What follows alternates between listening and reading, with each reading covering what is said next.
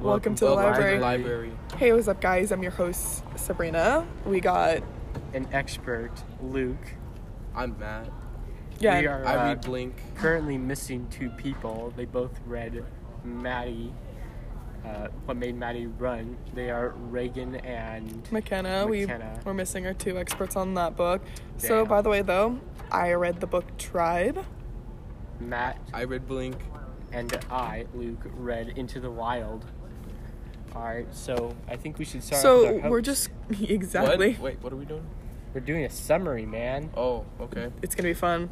Yeah. So, for today, we're talking about our question of the week: What factors influence the development of collective and individual identity? Indeed. All right.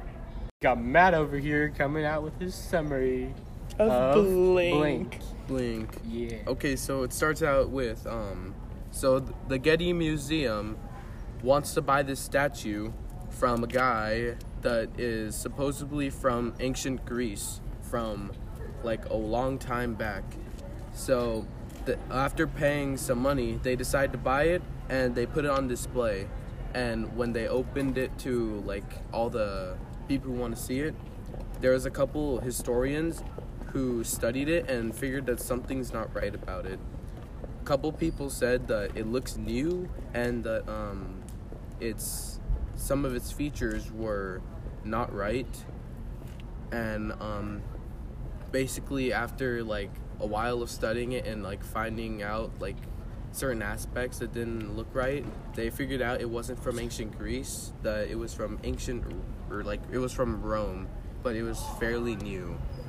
And um, then in chapter one, the it was about um, this couple who went into John Gottman, who's basically a psychologist, and what happened was they just had a, a normal conversation, and he studied them to see how their feelings affected um, what their conversation was about, and see if he can alter what they were gonna say, based off of like their brain, and um, what happened was he figured out that their conversations had to do with what they were how they were feeling and like what they were gonna say.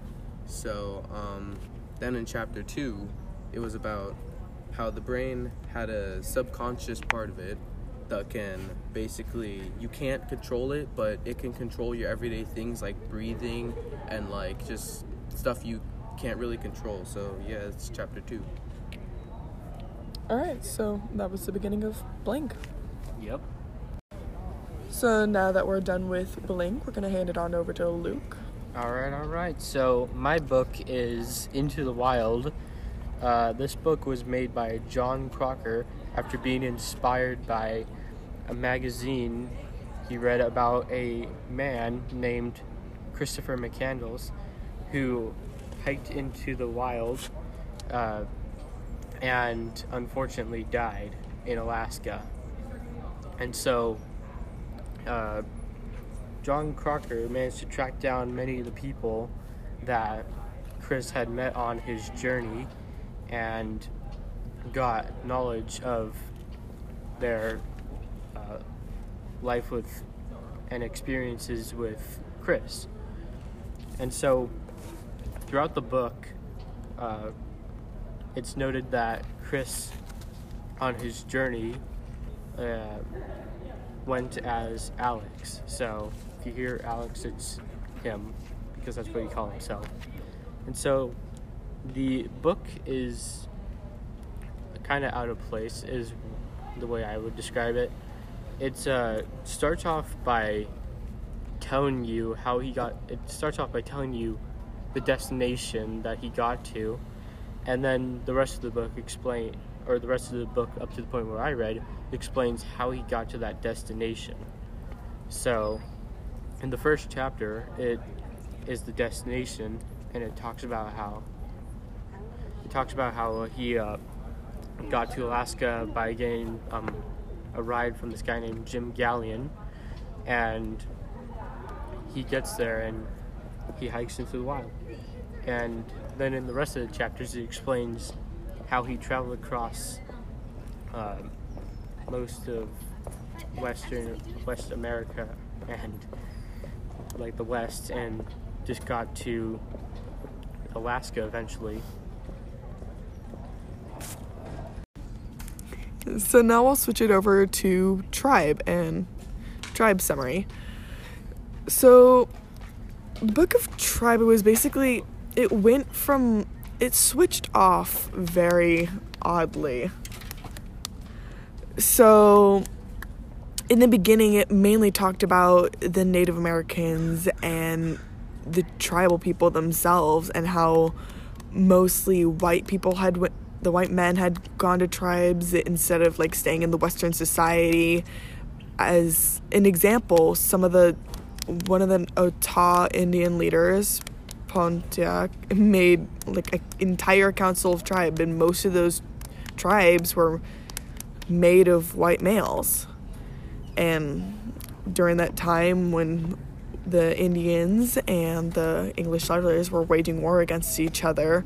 As soon as the English settlers won, and they demanded for all the white settlers to be returned to their settlements after, when they were captured during the war, most of them did not want to go back home. So, yeah.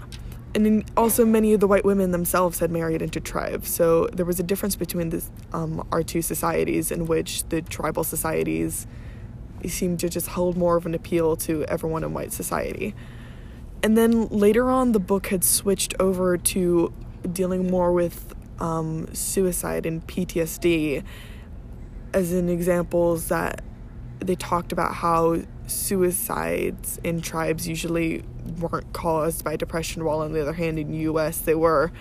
A main example is how Sebastian Junger stated, regardless of ethnicity, some like people in our American society are more likely to f- develop depression, as in Mexicans born in the U.S. are wealthier than Mexicans born in Mexico, but are far more likely to f- develop depression.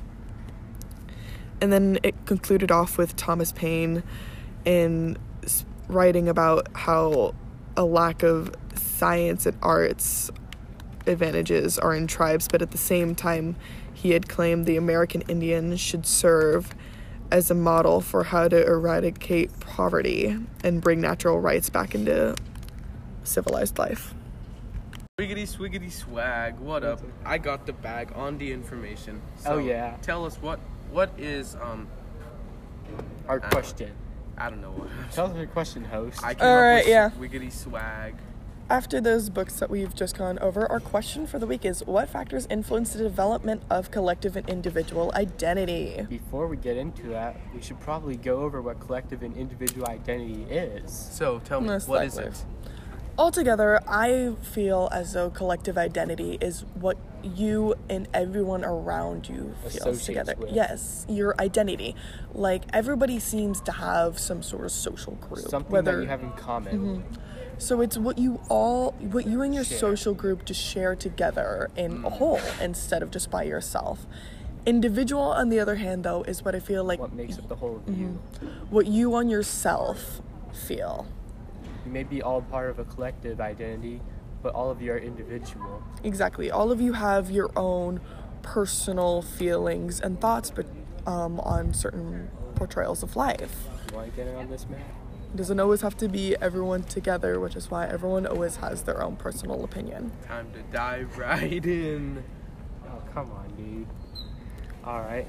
Well, anyways, uh, so we're going to go over each book's individual and collective identity and how we saw that uh, relating to the books. Mine doesn't have that. So, I guess we.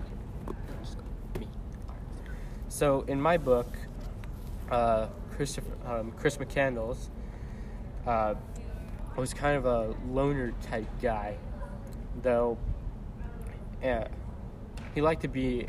He was. Uh, he was a loner, and he liked to be in nature. It's hard to describe this guy. Anyways, so yeah, he was often described as loving nature and loving the outdoors, which he did indeed. He So, by loving nature, what would you say is do you think just because he loved nature was the reason why he went out from western frontier all the way to Alaska? Is is that why you think he No. left on his journey? he went on his journey because he went on his journey to Alaska because he felt I, he just wanted to go there for I guess it was never really explained it's I, I mean it's hard to look into somebody's mind when they're dead and you don't really have a way of asking them especially if they were somebody he was kind of it's said in the book that he was kind of stubborn and didn't like talking about stuff when he like was asked certain questions. If he told you something then he that's all he would tell you about it. So he kept his view, mo- most of his views to himself. yeah. He didn't want he didn't like people uh, like knowing stuff about him i guess. He was very what would it be? It's like he was like more to himself. Didn't really want people to know. The few times he didn't um let people know stuff about him it was just very few things. Like one of the people he met along the way he let him like she wanted to know about where he's from what he was doing where what his family was like and he wouldn't tell her and he would get mad at her for it. And he would and so before he left and said goodbye to her he uh, basically was watching football and he on her tv and she said oh do you like the redskins and he said yeah it's from the area i'm around and it was the only thing he ever told her about his background All right, well, Matt, what do you think? So, yeah.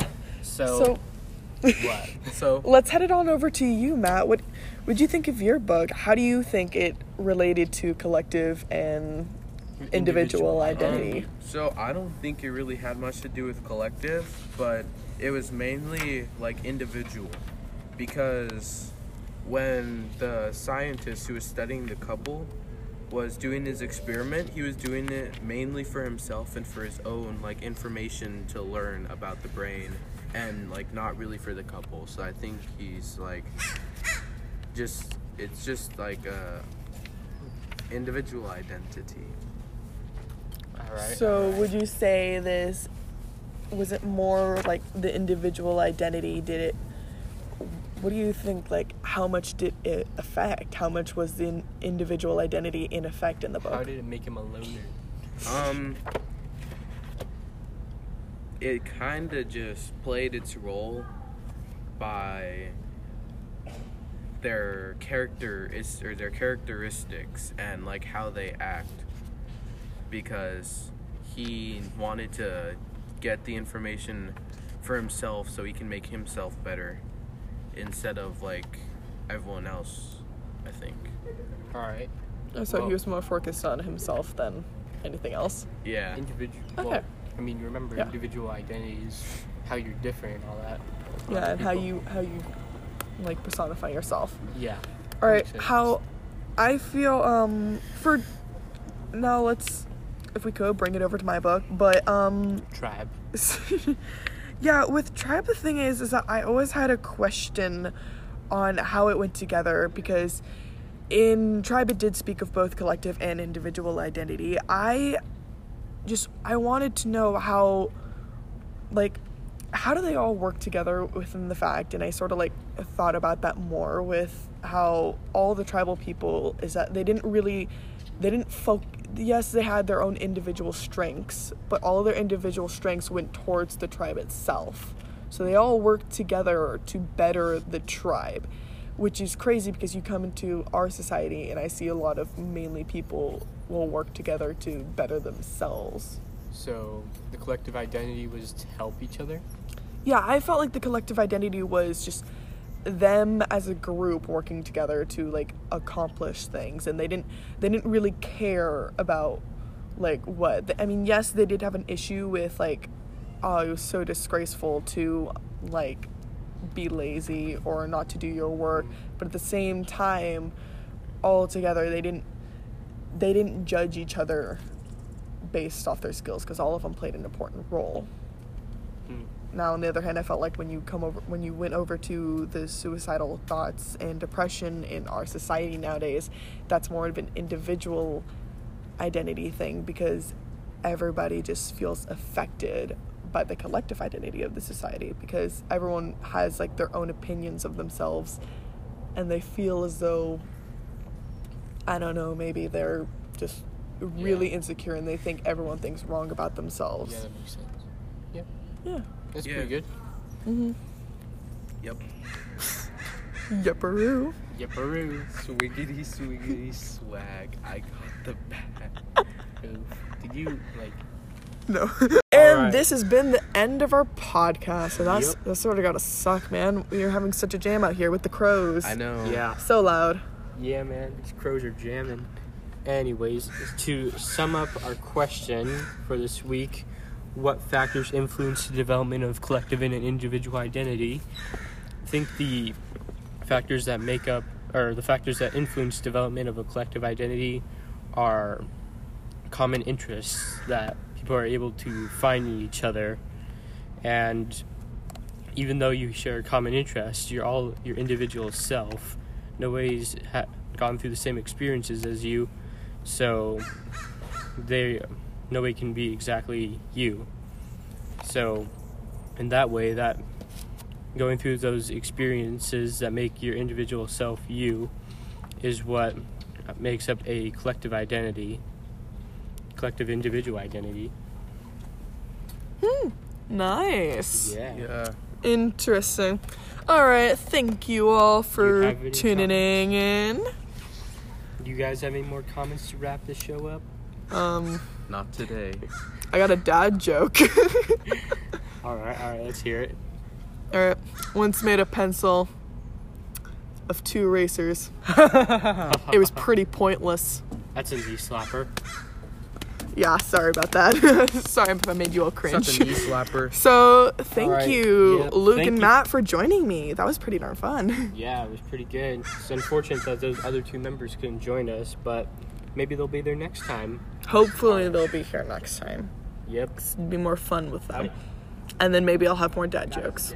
maybe you will. All right. This is Sabrina, This is Luke. This is Matt. Peace. and we are the library. We peace.